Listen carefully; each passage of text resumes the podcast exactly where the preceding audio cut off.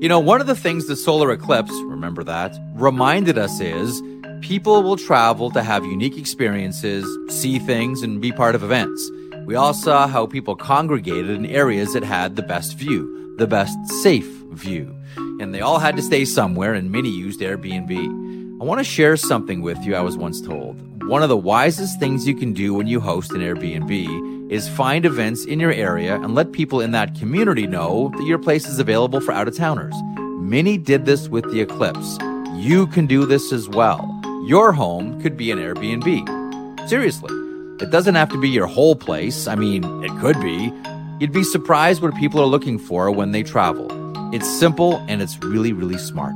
You might want to think about it. You could be sitting on a whole new revenue stream. Concerts, sporting events, conferences. People are always on the move. Your home may be worth more than you think. Find out how much at airbnb.ca slash host. Yeah, yeah. Let's, let's get that out of the way. To get pizza. Jeff. Jeff, what time does the seven o'clock podcast start, Jeff? Elliotte, we are in Hamilton as we kick off another edition of 32 Thoughts, the podcast, alongside a packed house here at Boston Pizza and our producer, Amil Delic, as always. We started this off in Peterborough like this, and I want to do it in Hamilton as well. We're going to get to all the news of the day. We're going to get to your Robertsons. We're going to get to the cuts. We're going to get to Barzal and all of it. When I think of Hamilton, as a kid, I always thought about the new Westminster Bruins from the West facing off against the Hamilton Fincups. And that was the big rivalry, East meets West. And then I got a little older and it became about Copps Coliseum in 1987. People like Rick Lee, people like Pat Quinn, people like Dave Andreychuk. When I say Hamilton and hockey, what comes to your mind? Unfortunately, the first thing that comes to my mind is Kevin Bieksa. and I think about the Hamilton Mafia that Kevin is always promoting Ben Chiarot.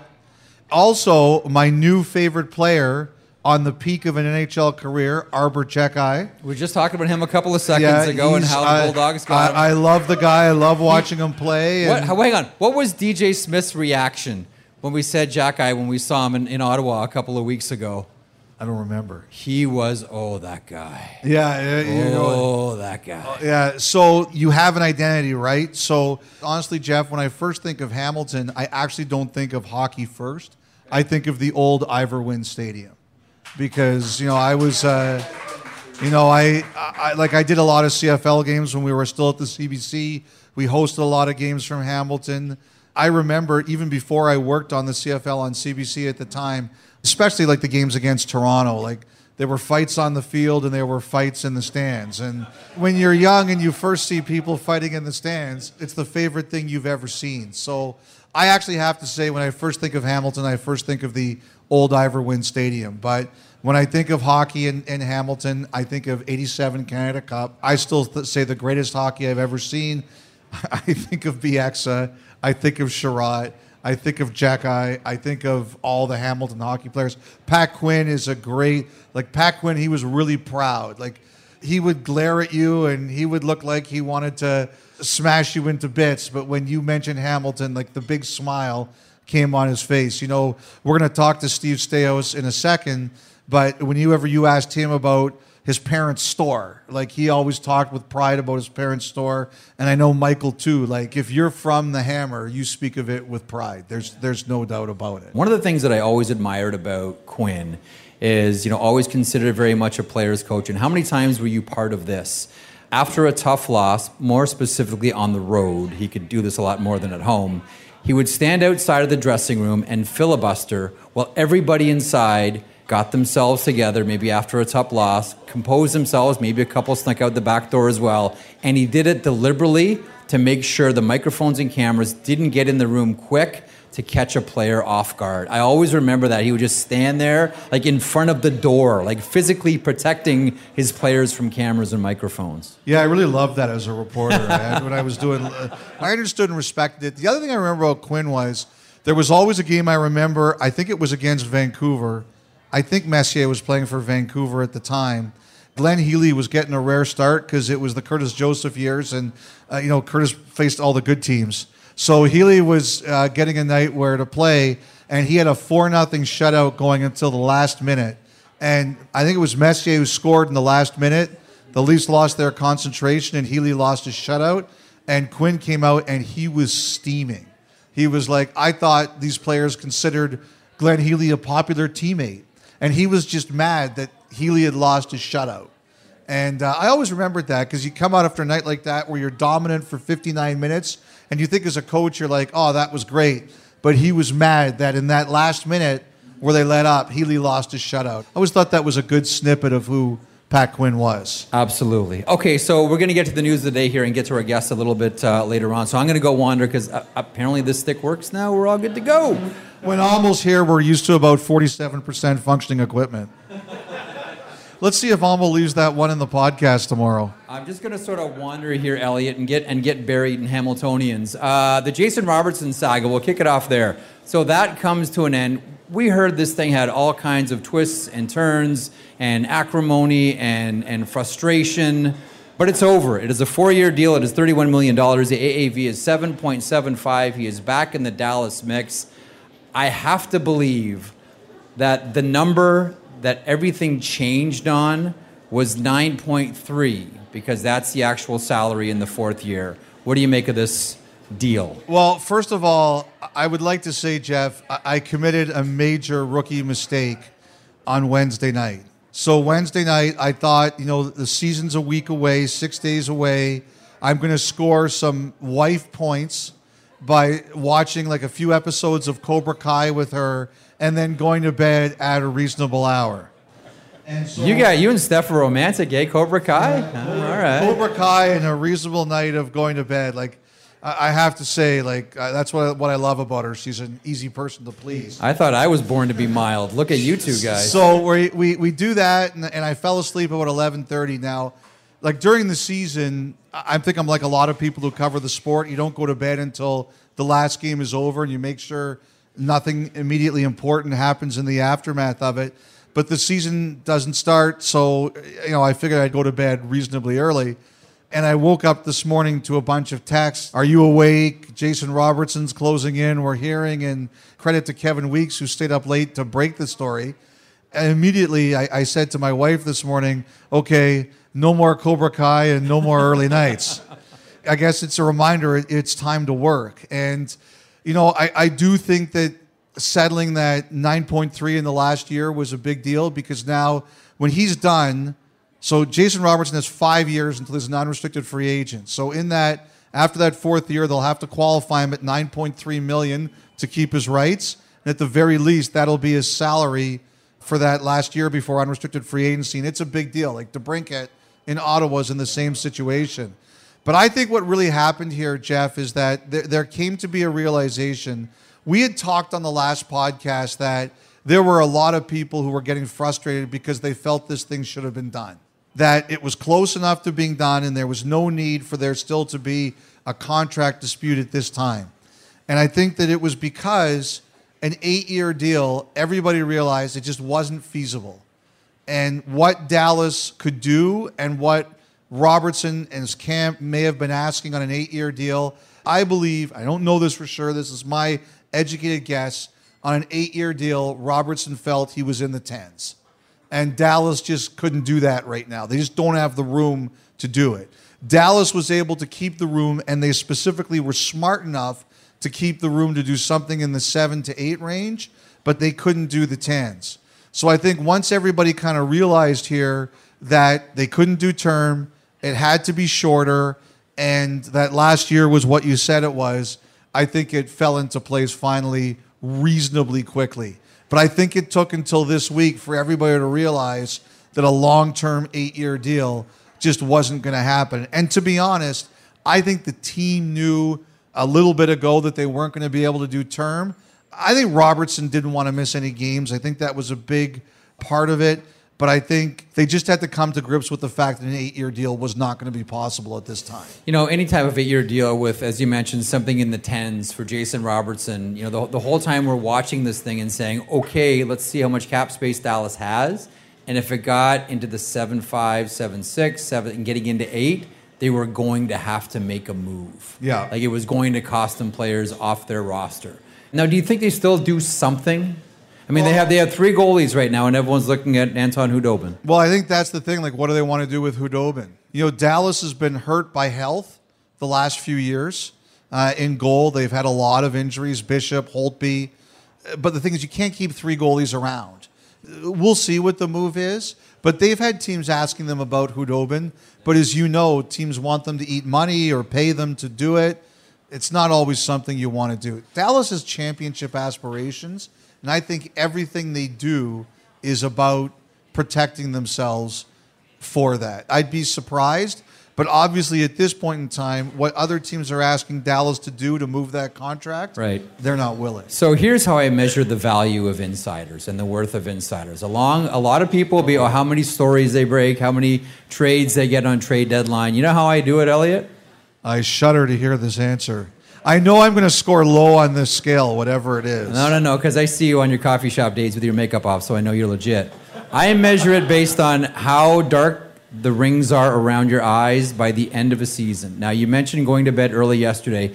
There's one litmus test that I always have for insiders. What's that? Where were you when Chris Stewart and Kevin Shattenkirk got traded for Erik Johnson, St. Louis, Colorado at 2:30 in the morning?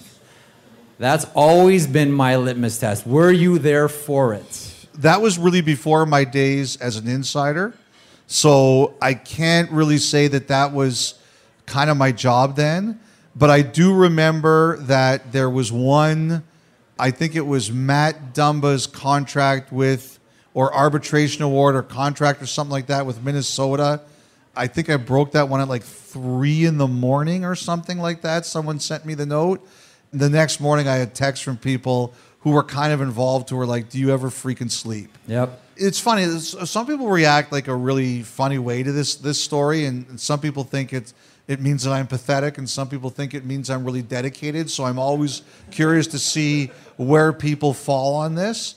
But I think the last two times I ever really turned off my phone were the birth of my son for obvious reasons, and then the last time after that I, I turned it off.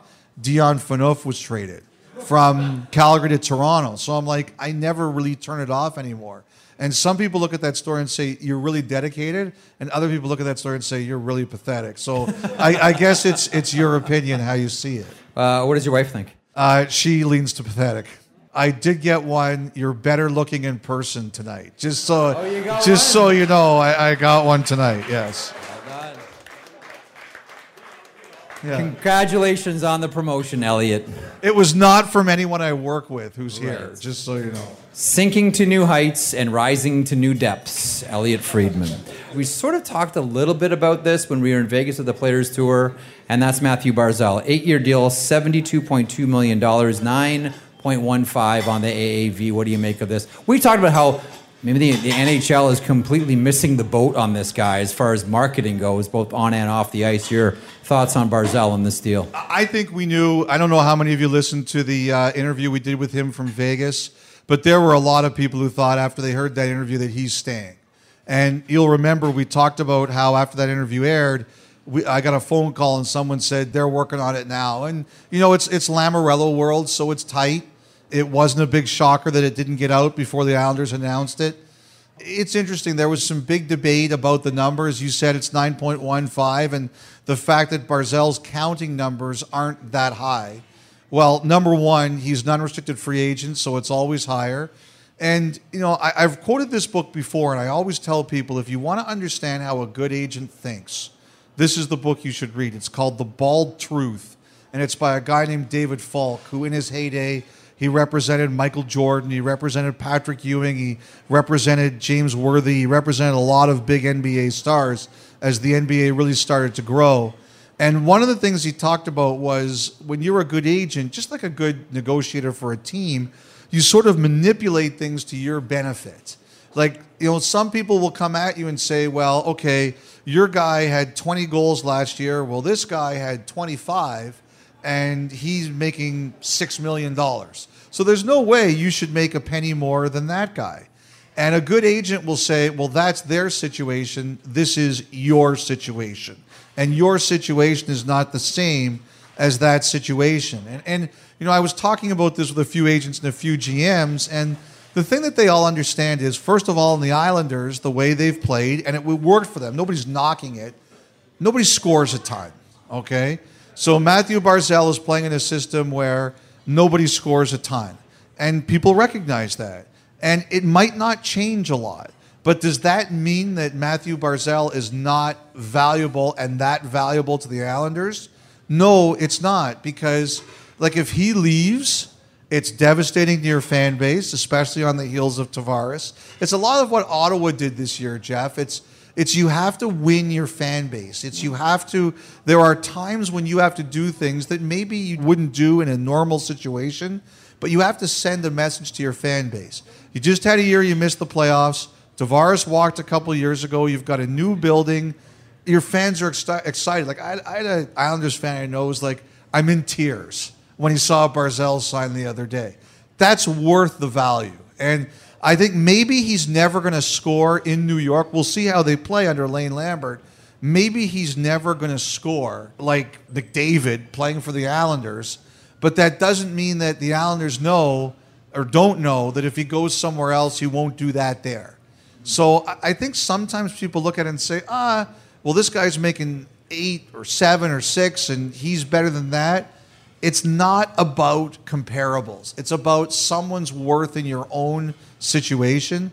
And for Barzal and the Islanders, he's worth all of that. He's worth that salary. One, one of the things that we've seen with the Islanders is that they haven't really changed their team much. Like last year was a disappointment. We know all about the road trip, the new rink, all of it, COVID, which hammered the Islanders. Is there any reason to expect something different from the Islanders this season, in your estimation? I think they'll be better for all those. Re- like last year, I had someone from that organization tell me, and uh, after hearing this part of the podcast, Lou Lamoriello will start his like spyware search of Tracers out, phones. yeah. Uh, but someone from that organization told me you had no idea how hard last year was on everybody there, Eh, between the road trip and the COVID, and and that was a team that was on fumes during that whole COVID situation because they were trying to open their building. They said they, they just never got out of the muck. That was the phrase he used. We got caught in the muck and we could never get out of it. And I think for that reason alone, they'll be a lot better. Everybody was burned out there last year. Everybody needed a break. Uh, I want to get to some of the games this weekend, some of the decisions that the teams have on the horizon. One big decision the Philadelphia Flyers just made. You know what? Do you want to do just a Brinkat quick? What you want to do, Cat? Sure, Alex DeBrincat. Well, we should just mention it because there, you know, was it was a report that they were talking deeply. I don't know how far along it is. You know, the one thing is that unlike Stützle and Tkachuk, who are restricted free agents, DeBrincat's a UFA. He's just getting there. I think he's going to have a monster year. He's making nine this year, and his qualifying offer, like Robertson, next year is nine. So there really is no incentive for anyone to rush here because you know that he's making nine this year and nine next year. So I don't know how quickly this is going to happen. I mean, if, if he's a great player, and I always think if you're signing great players, you sign them for as long as you can, as quick as you can, because the price never goes down. But I think if you're Ottawa, there's some reason to wait and look and see here, how the marriage works too. I don't know that anyone here is in a rush. So here's the thing about DeBrincat as well. You're right. Like next two seasons is 18 million dollars. You look at DeBrincat; he's coming off the 41 goal campaign, second time he's done it in his career, and the question becomes, can he do 50? Can he score 50 goals? And he'll start by playing with Stützle and Giroux. Can slide Batherson down there as well in a, in, a pinch as well. DJ Smith has that option. I think the way it, it calculates Elliotte, if he can get off two more shots per game, he can get 50. Like, is there any reason to doubt that Alex DeBrincat can score 50 for the Sens? No. I think he could. That power play is going to be killer. Yes, it is. And there's going to be some long faces, some boo boo faces of players that don't get on the first unit. Some real good players. Jakob Chychrun, what's the latest? I think the plan is that he'll resume skating with Arizona next week. He hasn't skated with them yet. Arizona's on a trip. I think when they get back, the hope is he's going to start skating with them. I always worry in this business because things change with one phone call. Everything I'm hearing right now is it's a little premature to say anything's happening right away. He's going to start skating this year, and, and I've said a lot. There's been a lot of rumors around Chychrun, and I think one of the things, and I understand it, I think the player would like this to be over. I really do, and I can understand that. The Coyotes are willing to wait to be a bit more patient. I think teams want to see him healthy. And like I said, I, I heard he could be skating next week, but it can always change with one phone call. I've just heard it's a little quiet right now. I wonder if it changes when he starts skating next week. And of course, the moment I say this, he's going to get traded, and I'm going to look like a big idiot. Uh, we've talked a lot, and for good reason. Anytime that John Tortorella shows up uh, as a first year coach with a new team, there are stories. And Yeah. the story this week was Cam York getting sent down to the American Hockey League. Good young defenseman, former first round draft pick, played 30 games with the Flyers last season. Some already penciled him in the lineup, I'm sure, with the Philadelphia Flyers. He goes down to the AHL. Your thoughts? You know, the, the thing about this is we have to, like, it's got to be disappointing for York and on some level the Flyers. But I, all, I, I, I often think that sometimes we say if someone gets sent down to the minors, they're a failure. And I don't like saying that because there's still script here to be written. The one thing I've learned over the years, and it, the greatest thing about working at a place like Hockey Night in Canada, is that people will talk to you a little longer and a little more honestly about what's really going through their head. And one of the things that players have taught me throughout the years, Jeff, is that like you cannot lie to players about who deserves to play. They know the truth. They know who deserves to be in the lineup and who doesn't deserve to be in the lineup. And the other thing too is Philadelphia, they're trying to set a tone. The Flyers may not admit this personally, but everybody's looking at their situation this year and nobody expects them to win this year. Nobody. But what it, it gives you a bit more runway to set a tone. And you can say, Cam York, you didn't have a great camp, and we can't let that slide. Like there's a kid I was reading about today or the last couple days in Boston, Mike McLaughlin. Yep. He had a great camp, and they sent him down. You know, Boston's trying to win, and he doesn't need waivers. I bet you that, knowing that team especially, where there's a lot of really mature veterans, they're probably all going to him and saying, "You deserve to be here." Sometimes that's the way the business works, and you'll be back. But Philly can afford to make the decision with Cam York. Boston's trying to win. They probably can't afford to make that decision. But the one thing I've learned over the years, Jeff, is you cannot fool the players. They know who deserves to be in the lineup, and they know who doesn't deserve to be in the lineup. You know who? Uh, just hearing you talk about that, whose name comes to mind right away for me in this preseason is Lucas Dostal, who's Anaheim Ducks goaltender. Who would like? I know the old stereotype of standing on his head. I don't know what more Dostal could have done to make it on the Ducks. And to a person there, I'm sure they'll tell you he played his way onto the team. But the numbers are the numbers, and the waivers are the waivers. Yeah. And sometimes, even though it's not fair, you kind of got to just eat one and go down to the American Leagues, going down, San, going down to San Diego one more time. But that guy looks fantastic uh, for the Anaheim Ducks. One more thing with, uh, with the Flyers. This was a flashpoint, and Elliotte, I don't think it's over. Because if you know the Flyers and you know the Islanders, it's not over. Ronnie Attard, who hadn't had a pro fight in his life, fights Ross Johnson. Islanders. For your first Flyers. one, he didn't pick a shrinking violet. And you know Didn't what? go easy. The thing about it too, and I don't think this was lost on the Philadelphia Flyers, Ross Johnson did not let up, and Attard did all right. Like for a kid, in his, and he's a big boy, but I don't know that this one's like. If I'm John Tortorella, I'm saying, really, of all the guys to pick, you're going after this defenseman. You're going after this guy. I'll be curious to see because you're right. They'll have a short memory about it, and the Flyers have talked about how they're determined to be a tougher team. But we again, we talk about what players earn. Philly didn't send that kid down the next day. Like True. John Tortorella said after that game, I'm not sending the kid down because we can't send him back down right after doing that. And I think that's a thing that people notice and players notice. Like you'll remember last year, one of the reasons Keith Yandle's consecutive game streak ended in Philadelphia was because Nick Seeler fought Nick Deslauriers. And they're like, we can't take him out of the lineup after doing that. And I, I think that's a thing that people notice. It's a small thing, but it's a big thing. Calendars, Flyers. Circle your calendars. Once again, it's 1982, ladies and gentlemen. It's 1982. What are you watching for this weekend? We're heading into a big one. We have cuts on the horizon, big decisions to Well, make. you know, I, I think there's some interesting ones. Well, first of all, still watching some of the last remaining uh, decisions contract wise. Nick Hague, I wondered if the Golden Knights were waiting to maximize their LTIR to sign him. I'm told that's not the case. I don't think they're too far apart, but it's still a little bit of a stalemate. So we'll watch for that one. Mackenzie Weegar, I think the Flames and his agent are grinding away at trying to get that one done.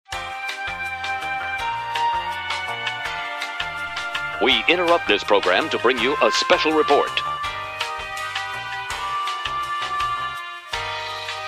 Do, do, do, do, do, do, do, do. That's my breaking news slash insert music. I'm sure Amil will come up with something better, but that's the best thing I could come up with off the top of my head. So it's Friday afternoon, and before we drop this podcast, we had to put in an insert and an update because news is breaking that a contract extension is coming this afternoon for Calgary Flames defenseman Mackenzie Weegar.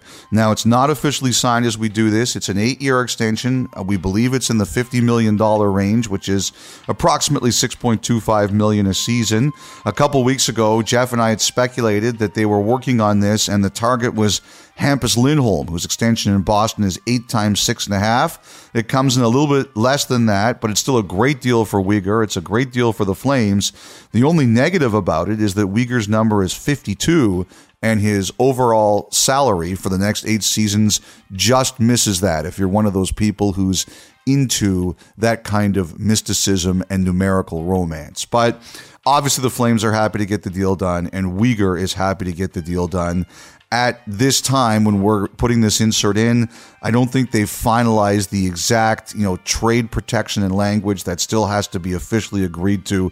So we're just waiting for that to happen. But Weegar will sign an extension uh, with the calgary flames when it comes to Nick Hague, you know, one of the things I was kind of wondering about is would the Golden Knights want to wait until the first day of the season or right as rosters are set to sign him to maximize their LTIR? That's one of the tricks teams play, and it's a smart trick to play, but I was told that's not the case. Vegas isn't uh, waiting to do that. It's just a bit of a stalemate right now between Hague and Vegas. Obviously, nobody wants to continue this end of the season. He's a good player. It's not good for the player. It's not good for the team. But as we do this, there's still a stalemate on their one year and whatever, how many year agreements they want to make. We'll see where it goes, but that's your quick insert for Friday afternoon. Now, back to our program.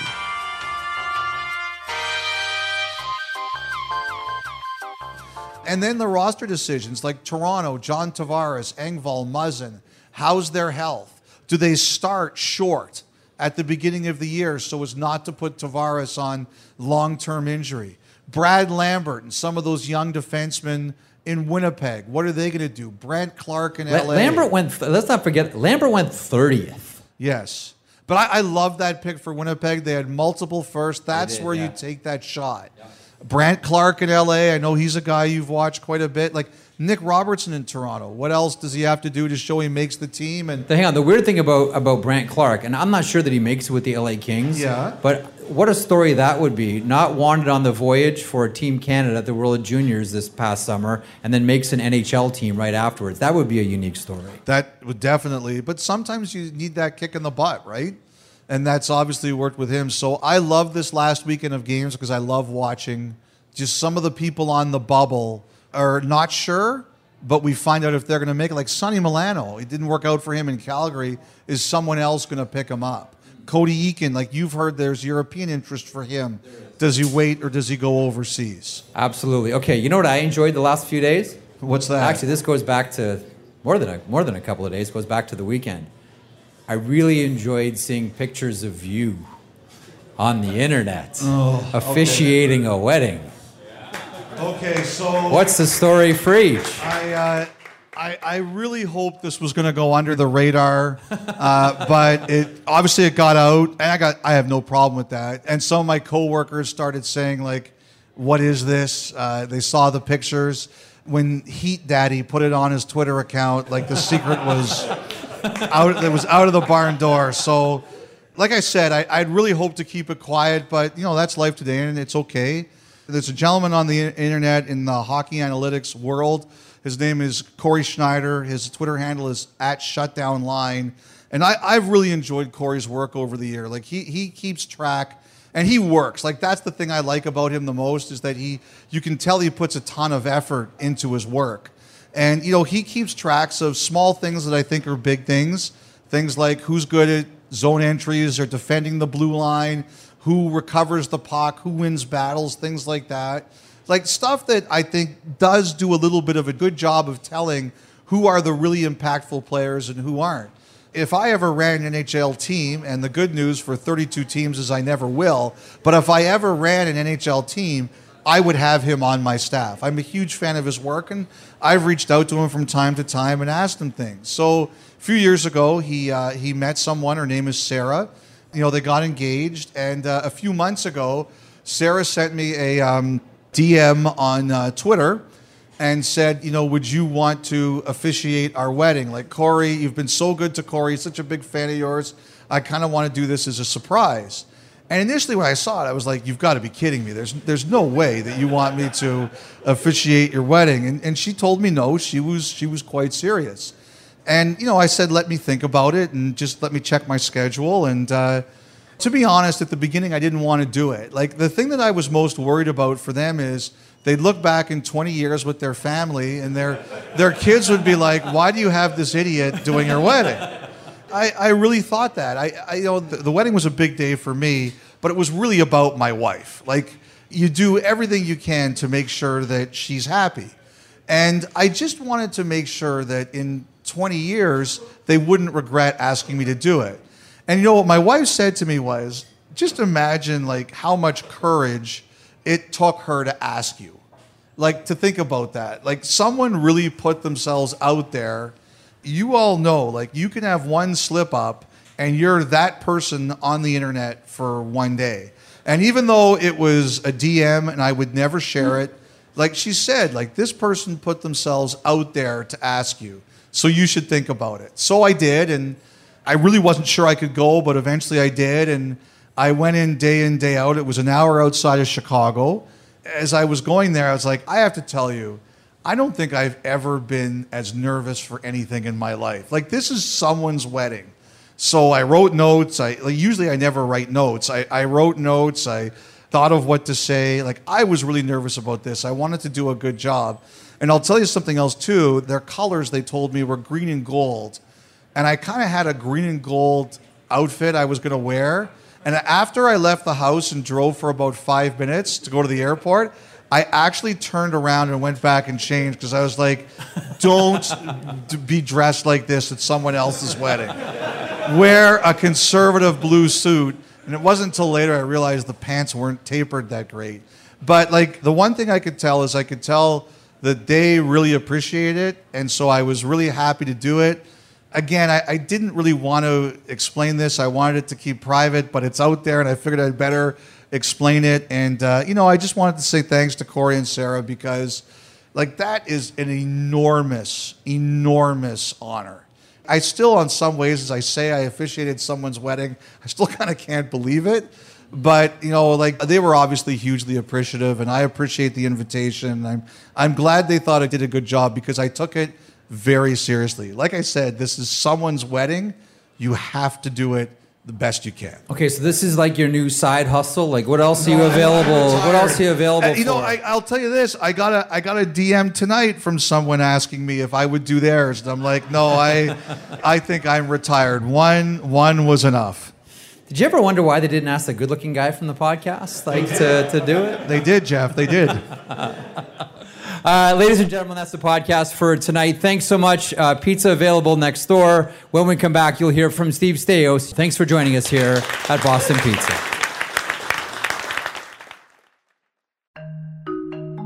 You know, one of the things the solar eclipse, remember that, reminded us is people will travel to have unique experiences, see things, and be part of events. We all saw how people congregated in areas that had the best view, the best safe view. And they all had to stay somewhere, and many used Airbnb. I want to share something with you I was once told. One of the wisest things you can do when you host an Airbnb is find events in your area and let people in that community know that your place is available for out of towners. Many did this with the eclipse. You can do this as well. Your home could be an Airbnb. Seriously. It doesn't have to be your whole place. I mean, it could be. You'd be surprised what people are looking for when they travel. It's simple and it's really, really smart. You might want to think about it. You could be sitting on a whole new revenue stream. Concerts, sporting events, conferences. People are always on the move. Your home may be worth more than you think. Find out how much at airbnb.ca slash host.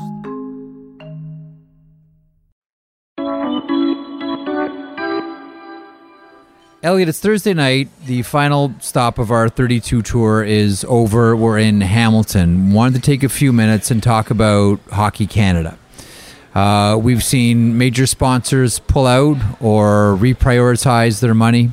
Uh, we saw Andrea Skinner um, do amongst and say amongst other things, blame the media uh, for what's happened. How did you see the last few days of Hockey Canada? Jeff, a couple weeks ago, I did a big rant after the World Women's Championship about how the medals were presented. And you know, I, I don't like doing it again simply because I've said this to you many times. I'm not perfect. I make mistakes. I don't like lecturing or admonishing people because it makes you sound like you're morally superior, you believe you're morally superior to others. And I really don't like talking from that position, but pff, they've left us with no other choice. Um, like the thing about this week is it was so avoidable. It didn't need to happen. And what clearly has been lost here, what's been completely lost, is the recognition that you're not just representing yourself, that you're a face and arguably even the face of hockey in this country. I've told you this many times, I've said this to the audience many times, that every time I go on Hockey Night in Canada, I'm really worried about sullying the reputation of Hockey Night in Canada. I'm not just going on the air as Elliotte Friedman. I'm going on the air as a Hockey Night in Canada as Elliotte Friedman, and that's a show with a 70 year history. And I'm not just representing myself, I'm representing that. It's not something I really like talking about, but when I made the mistake in the swim race, I didn't care about myself, but I was frightened for my family and I was embarrassed that I let down the other people I worked with at the CBC Olympics. So every time I do something, I'm not thinking about myself, I'm thinking about who else is depending on me to do my job properly. And the thing that happened the other day was who's getting hurt? It's everybody in the hockey community that is trying trying to recognize that there are things we have to fix, there are things we have to do better, there has to be improvement in the way that people are treated. And then when this happens, it sets it all back. And, you know, what I think it was this week, Jeff, is it was like a kick to the solar plexus. It's like this didn't need to happen. And you know, all of these organizations that are pulling support this week, none of them would be pulling their support if the testimony was in any way showed any humility. But because it didn't show humility and we've forgotten that you're speaking not just for yourself, you're speaking for hockey in the country, we have another firestorm. And I think that's the most infuriating thing is it didn't need to happen and we've forgotten the humility here of you're not just acting for yourself you're acting for basically everybody in the sport in this country One thing that I will always remember, and I think other people will too, and I'm sure if she had a mulligan, she wouldn't have said it. But the idea of will the lights stay on in the rink if there's a change with Hockey Canada? Here's something we always, I think, Elliotte, have to remember. And that was a moment for me where I said, that's a pretty arrogant stance to take, especially now. You know what's going to be okay? even though it needs changes through all of this, hockey. Capital H hockey. Kids will still want to play. People will want to pick up sticks and try this. The game will continue. There's lowercase h hockey issues to deal with. No one is bigger than it, especially not Hockey Canada. That's how I felt coming out of this one. I think that's very fair. I think that's very fair, Jeff. I mean, I hate lecturing people. I, I hate moralizing. I really do. It's like you, you've heard my line. I don't like people telling me what to do, so I don't like telling other people what to do. This was avoidable. This didn't need to happen.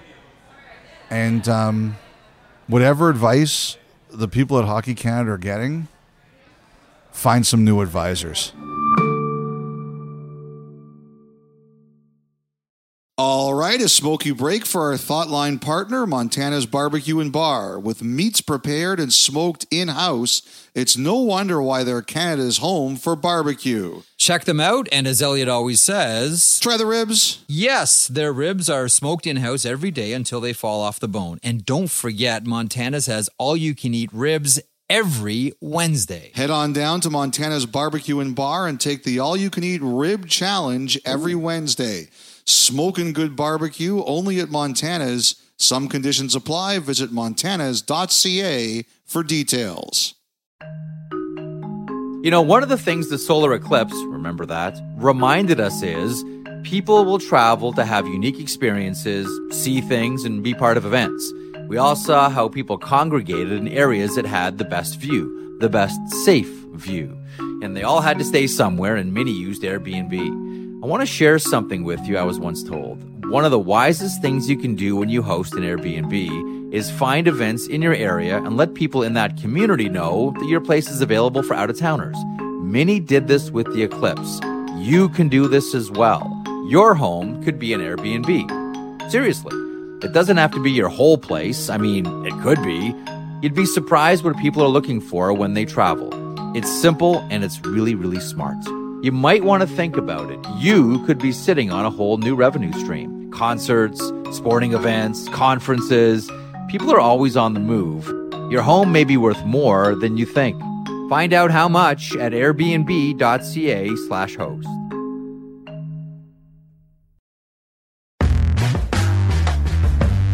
The newsmaker of the day, one of the newsmakers of the day, is going to be joining us next. He is Steve Staios, who really no, needs no introduction here in Hamilton and needs no introduction, Elliotte, to where he's going next, and that is the Edmonton Oilers. Uh, today named uh, special assistant, special advisor, I should say, with the Oilers. He joins us now. He is Steve Staios.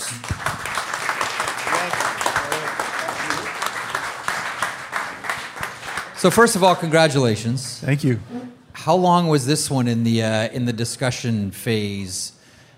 Uh, well, I mean, uh, you know, uh, Michael and I kind of embarked on this OHL journey uh, seven years ago now, and uh, I think after the first couple years, I started to get a little bit of interest, mostly just kind of casual conversations on timing, and you know, let us know when you're ready to to move up, and uh, you know, this time in Hamilton has been extremely, you know, rewarding for I think both Michael and I. He can speak to that as well, but um, I was a little bit hesitant. I really did enjoy running the, the team here in Hamilton, and uh, this one in, in particular with Edmonton sort of started up midway through last year, and conversations continue to go on. We went on a special run here with the Hamilton Bulldogs and won our second OHL championship here, and uh, so I, you know I was not getting distracted by any other conversations, but it kind of ran, ran into the summer, got a little bit more serious, and uh, you know I think uh, just as recently as uh, you know a couple of days ago is when I really decided that this was the right next step for me.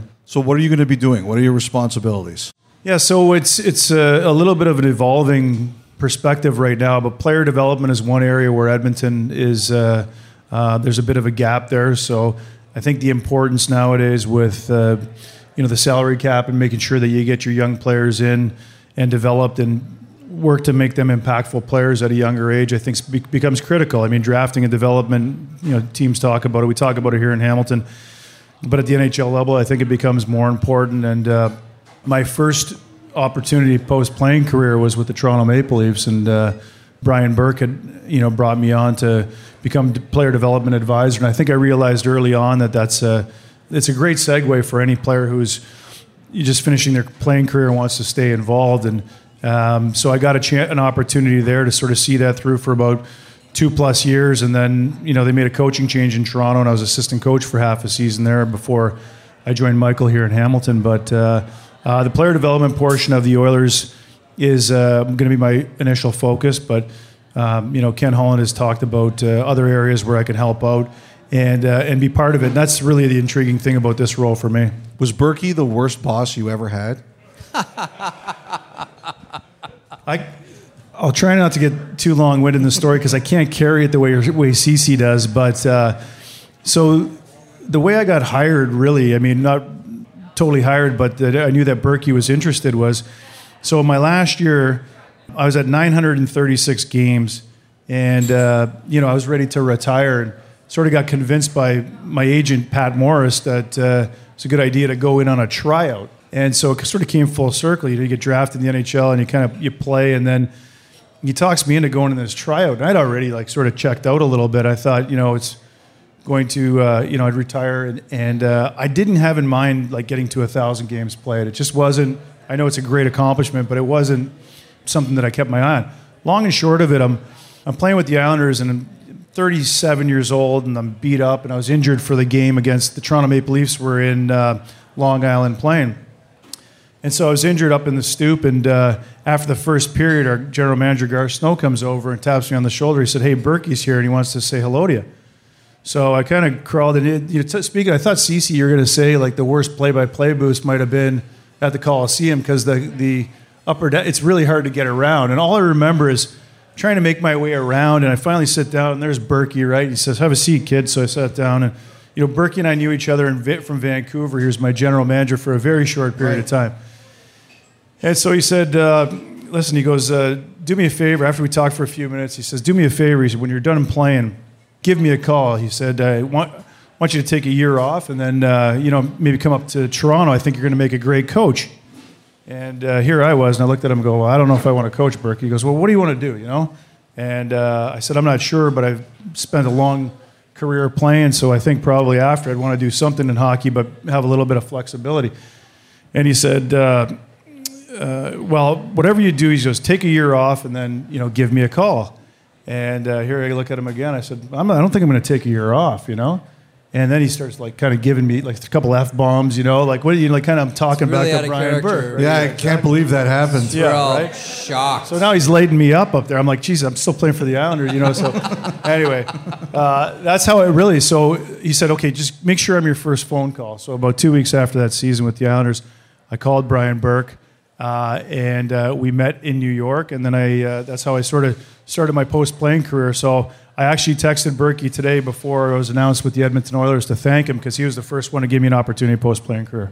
So what you're saying is Brian Burke tampered with you then, as you're a member of the New York Islanders. Was accusations of tampering already here early in the interview. It's Gary excellent. Bettman doesn't listen to this, does he? No, I can most assuredly convince you he does not. We uh, we hope not. Uh, Do you want to be a GM? Like, is that what you see as your future? I mean, How many more years does Ken Holland have under contract? I mean, Mike and Mike knows this. Mike Andlauer knows this. That you know, it, with all these conversations, you bring up Jeff and NHL teams asking if I have interest.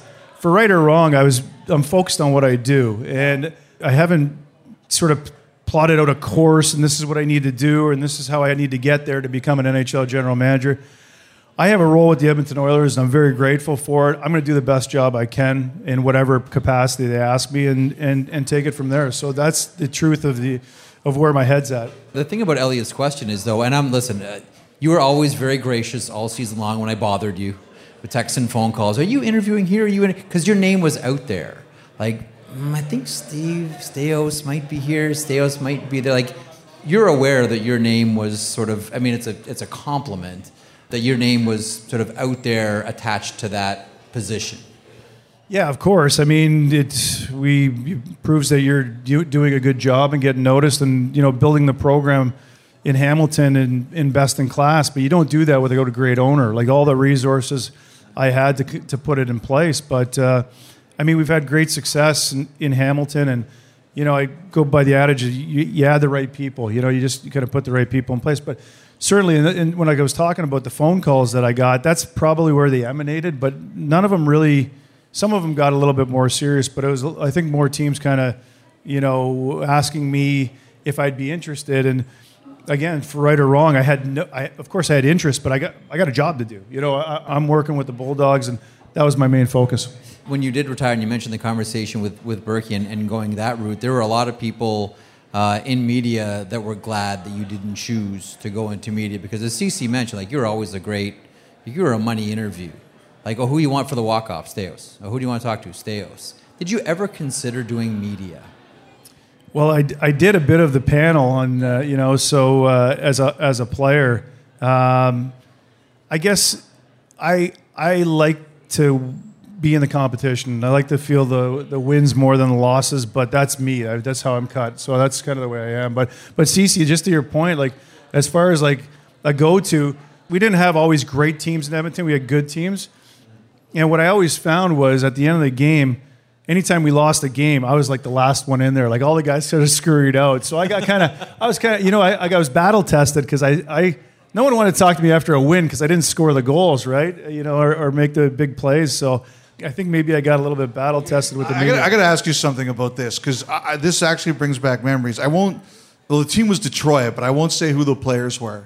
I remember doing a playoff series with Detroit where they were lost a couple of games and it was always the same players who were out doing the interviews after losses. And I remember one player exploded. He, I heard him. He's like, where the bleep are the rest of you guys? Like the same guys have to answer the questions when we lose. Like, did you ever get mad? Because you were always very gracious. Did you ever like? Because we all know that like Pronger would go run and hide if after a loss. So, like, would you ever say, "Hey, Chris, get your ass out here and answer the questions with the rest of us"? Uh, yeah, I think I called them out, called those guys out behind the scenes, but I was okay with it. I mean, I've always been, you know, that was kind of what I did in the National Hockey League. I played the, you know, whatever role I was asked, and you know, I, I, stuck up for my teammates. So I guess that's another way that I was able to do it. you know, uh, you mentioned you went for your thousandth game that year in New York. You ended up with a thousand and one. I think the greatest thing about your story, Steve, is that you played a thousand and one games, and you didn't play your first NHL game until almost five years after you were drafted. Like that's hard. How old were you when you got drafted? 19. So you didn't play your first game until you were about 24, right? So to get to a thousand games when you don't play your first one to 24, that's really impressive. And I was just wondering, did you ever think that maybe you weren't going to make it, like in all those oh, years? Yeah. yeah. Oh yeah. I mean, I was uh, two and a half years in the in the minors. I mean, back go to the International Hockey League. I was in the IHL, and I knew I, w- I thought I was in trouble in my I was in my third year of my, my contract, you know, three, signed a three year deal. And in that third year, you know, we had the IHL, I was in Peoria, Illinois for the two years, the Rivermen. And then uh, in that third year, uh, they branched off to the American League. So, you know, when the St. Louis Blues were making cuts, all the top prospects went to the American League. And here I was, and they're like, you go to the IHL. And I was playing with all these veterans who were just sort of riding it out, like great guys like Darren Veitch, Greg Paslawski, the Evans brothers. But you know, I'm a 22 or 23 year old at the time, and all the 22 and 23 year olds are in Worcester. And so, God rest his soul, Jimmy Roberts was the coach in Worcester. And uh, I had gotten sent down to Peoria, and I was literally moving my stuff. I, I was in a few days. I found an apartment. I was moving in, and I thought I was probably done. And I got a call from St. Louis saying, "Hey, uh, we want you in Worcester." And I kind of found out, like Jimmy Roberts, like, "Yeah, send the kid to me," you know. And uh, you'll love this story. So, if you guys ever got to meet Jimmy Roberts, just one of the greatest guys of all time. And I remember walking in with my gear coming in from Peoria, and I was walking down this long hallway, and Jimmy had his office on the one side of the hallway, and the dressing room's on the left. And as I was turning the corner to go in the dressing room, Jimmy Roberts yells over, goes, Hey, kid, come on in here. And so I dropped my gear and I came in, and Jimmy was sitting there, and he had his feet up on the desk, and he was sitting back and he was staring at me. And uh, finally takes about 10 seconds and stares me down, takes his feet off the desk, and he looks over at me and he goes, You want to play in the National Hockey League? And I said, Yes, sir, I do. He goes, Learn how to play F and defense. Now get the F out of here, is what he said. Because I came out of junior, I came out of junior as this hot shot, like I'm going to score a bunch of goals as a pro and stuff. And that was the moment. And so Jimmy taught me how to be a pro. Get in lanes, play tough, shot block, shut down. And uh, thank God for Jimmy. As Elliotte mentions, playing a, a thousand games, and I asked CC about you know favorite broadcast location and all that. One of the things I always wonder about with um, uh, with players and players that weren't shy, and you know you never ducked. You know you were you were a physical guy, like you, you didn't mind. I'm always curious about which rinks were the toughest to play in, and one thing in specific, which arena had the toughest boards? Like which rink did you go to? Like, oh, I because for for the longest time it was Montreal.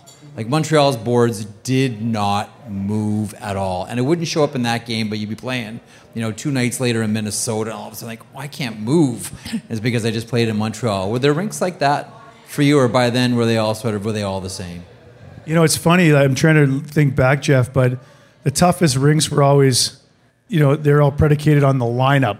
So when you go into Chicago and you're looking at Probert and co- like all you, you know, so I kind of remember more of the toughest rinks being by the toughest teams that you played against. And, you know, reminiscing a little bit earlier with Michael and Cece about how the games changed. And they used to put the lineup on the, on the board and the guys would all come around in their undergear and you're kind of taping your stick or getting yourself ready. And uh, the lineup wasn't like, we got to watch out for Auston Matthews because of his wrist shot, or you can't. You got to keep an eye on Patrick Kane because he's slippery. It was like that guy throws left, that guy likes shoot uh, uppercuts, and this guy throws both hands. And we literally that that was sort of our scouting report back So, then. so who scared you the most? Like, who was like, who was the guy? Like, who were the people that you remember? Like, oh my god, I can't believe this tonight. I was lucky because I wasn't a heavy heavyweight, so I didn't have to really. But they all they they all scared me really. I mean, the, um, one of the toughest guys that I fought was uh, Todd Fedoruk. Uh, you know, man, could he chuck him? Fridge, I think, was his nickname, Yeah. right? I fought a lot of those guys, but uh, What about in the IHL though? Because sometimes the guys that never get the call up to the to the NHL, they exist They that mythical status in the uh, in the minors. Anyone from the IHL you can recall? Well, yeah. By the way, the name Andy Bezeau came up on the show the other day. Elliotte dropped that one. I thought that was a pretty cool reference. so I played with bees in Niagara. Yeah, Niagara Falls. I played with Andy Bees. Did you watch his kid play in St. John win the Of Memorial course Cup? I did against us. Yeah, and I think there was only one fight in the Memorial Cup, Yeah, and it was was him. it was his kid. But uh, no, Bees was incredibly tough. But I remember, I think my first, uh, it might have been my first preseason game in the IHL, and we're playing against uh, eh, Minnesota and Basil McRae and Shane Churla. Uh, you know, and I was like a yappy, like you know, I was coming out of junior, like I can kind of handle myself, and I got in a little bit of a skirmish, and one of the veterans like, "Don't know, a kid," like from my own team pulled me out and goes, "No, no, don't do- don't do that," you know.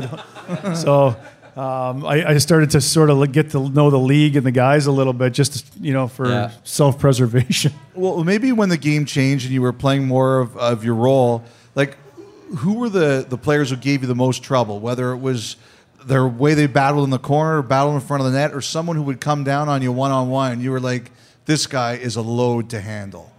Well, uh, as far as with a little bit of both, like when you talk about toughness and you know uh, agitator and things like that, like I remember being an Oiler, and you know the Battle of Alberta had not calmed down. Like we still had our rivalry, but the Canucks were the team, right? And because they're a good team, and you know you got Kesler and Burrows, and those guys were tough guys to play against. And it wasn't because you had to fight them, because they were tough, but they had skill. You know, so I think that was sort of the transition where if they had a tough guy on the other team, you could choose not to or fight him, or if you didn't do something egregious, then you probably didn't have to fight him. But those types of guys, you know, and uh, from a full skill perspective, like I remember playing against Patrick Kane early, and I remember this Kane kid comes up and.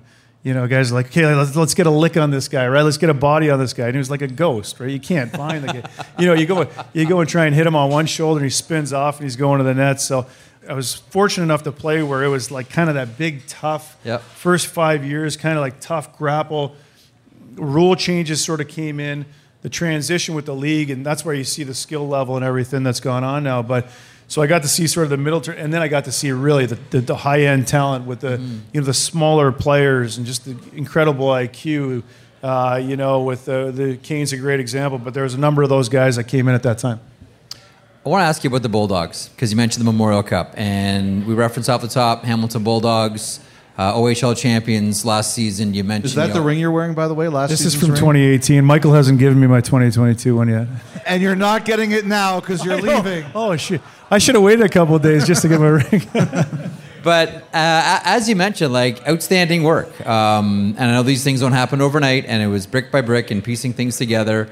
But bringing in Mason McTavish, like I think this, I think we're all on the same page at uh, how impressive a young man this guy is, and what. And you look at all the different places. Like I don't even think that he knows where home is at this point. He's played so many different teams, so many different locations. Like where's home, Mason? I don't know. When you got him, like I'm sure you watched him tons in, in Peterborough, but when you got him, what did you think?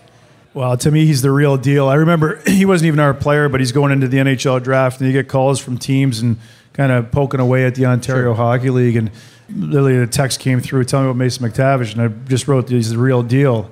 Skill, grit, toughness, hockey sense, shot, all of it." So, uh, speaking of home, he did have a home. He was at he was at our house for six months. We we billeted him. So, uh, my wife Susanna was. Uh, uh, the kid can eat. Let's just put it that way but uh, just a terrific young man and you know a little bit of a throwback like he's not distracted you know we've had the pleasure mike and i have had the pleasure of you know really getting to know this generation of player and they're phenomenal. Don't get don't kid yourself. Like these they're incredibly dedicated and intelligent and but you know mason's a, a bit of a throwback where he's at the house you know he's, out for practice comes back has lunch. We have a shooting pad in the back just a you know eh, with a hockey net and he'd go out there after you know being at home for an hour and a half after practice. And and shoot pucks for a while and it's just you know, I'd be watching a game on TV, and he'd come up and sit with me, and we just get to sit back and watch hockey. So he's just a really incredible young man. What kind of questions would he ask? You know, you talk about skill and all that stuff, and when we've had other billets at the house, you're talking about look at that player, look at that skill, and he would pick out, look at that, you know, like even the compete on a guy or a puck battle. Like I think there's just a little bit of a much more mature mindset at this age for an 18 year old on some of the things we talked about. But we talked about power plays, talked about line combinations, all of it. Did you and him talk about the play that saved the the game? I only sent him. I sent him a. T- he was bombarded. I'm sure after that, but I, I sent him a note. I sent him a picture of him, uh, you know, with the OHL championship trophy and a couple of celebrations, and I sent him a photo of the uh, uh, him with a gold medal on, and maybe a photo of the uh, hit the save that he made. And I said, "Pretty good year, eh, kid?" You know, it was like, yeah, but. I haven't talked to, talked to him about it though. When you saw it, what did you think? That was an incredible play. Well, I thought the game was over. I was actually, you know what? I thought I was yelling at the TV because I thought it was a penalty on Mason. He was back retrieving the puck behind the net and got tripped up, and that's what I was sort of focused on. Then the play happened real quick, and he, you know, he had the, the thought to get right back to. And then you talk about mature habits, like he goes right to that right area where he's going to be, you know. So, but an incredible hand-eye play.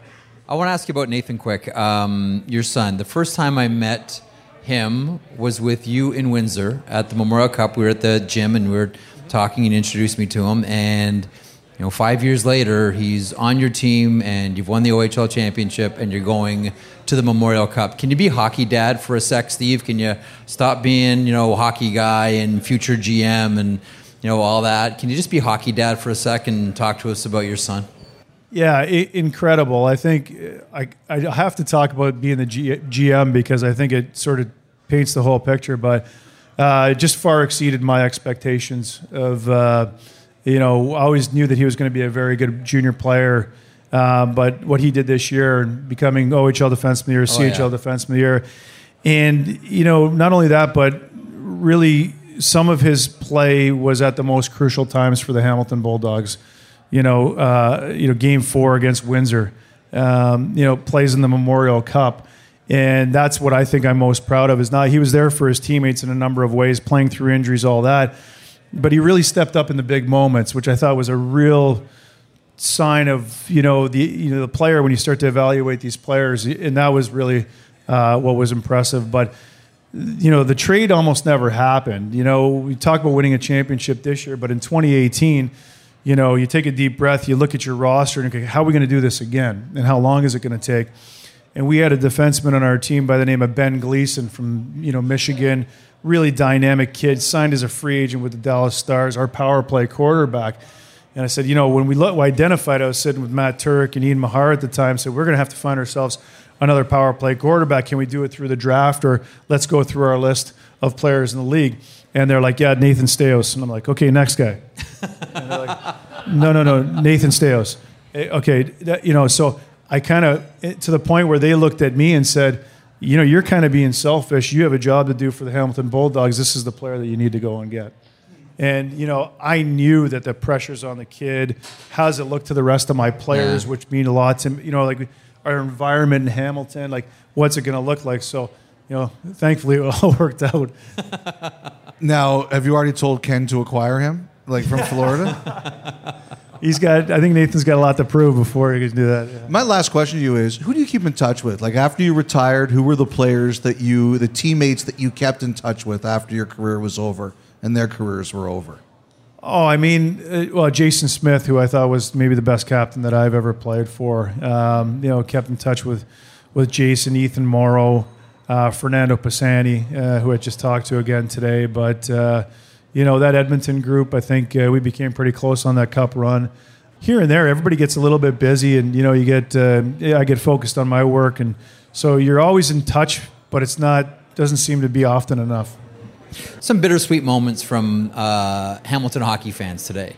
One, really proud of you. Two, really sad to see you go.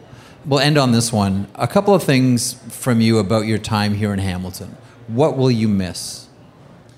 Well, the one thing that I, I missed to start out the night is, you know, you asked Elliotte about Hamilton hockey, and I was sitting sitting on the edge of my chair. He talks about Andrew Chuck, and he talks about all these other people. And I thought he was actually going to bring me up, but he didn't. No, I mentioned your parents' place. okay, that's good. You mentioned my parents, but not myself. Well, you know what? Who's more important? You or your Yeah, you parents? got that right. You Your parents. that. I'm going to miss everything about it. I mean, Michael, I'm grateful for the opportunity. You know, it's one thing to be working in hockey; it's another thing to to be trusted to run your whole program. And Michael allowed me to do that. And uh, I think I made it. I told him when I he, he offered the position to me, I said, "I won't let you down." You know, um, so we've had so many special moments in Hamilton, but junior hockey is so rewarding. You get to draft a player at 15 years old, 16 years old. They come in, you watch them continue to develop. You get to meet their families. You put them in a billet home. There's a real connection, you know. And I think I'm not sure how that's going to be at the next level. I, I, to me, I think it's a differentiator. I think that's that's what I'm going to try and bring to Edmonton as far as you know making making everybody feel special and being part of it. Um, but there's so much I'm going to miss. I mean, doing what we did in our hometown and winning two championships. You know, my relationship with Michael is never going to go away, so I'm not worried about that. Coming to the rink and watching our players and preparing for the games and the relationship with the coaching staff, I'm sure there's going to be a lot of that at the next level as well. But uh, it's really been a special run. You've done it. Listen, you've done a great job with a lot of players, and you referenced, you know, uh, the Regina 100 year anniversary, the Memorial Cup. We remember that team. Uh, Robert Thomas, you know, comes in for you guys there. You did a great job finishing him up, getting him ready for the NHL. And we think to last year with Mason McTavish, and we say ditto. Well done. Good luck with the Thank you, Edmonton Jeff. Oilers. Appreciate it. Oh, yeah. Thanks. Steve Staios, now the Edmonton Oilers, special advisor, working in player development. Thanks, Steve.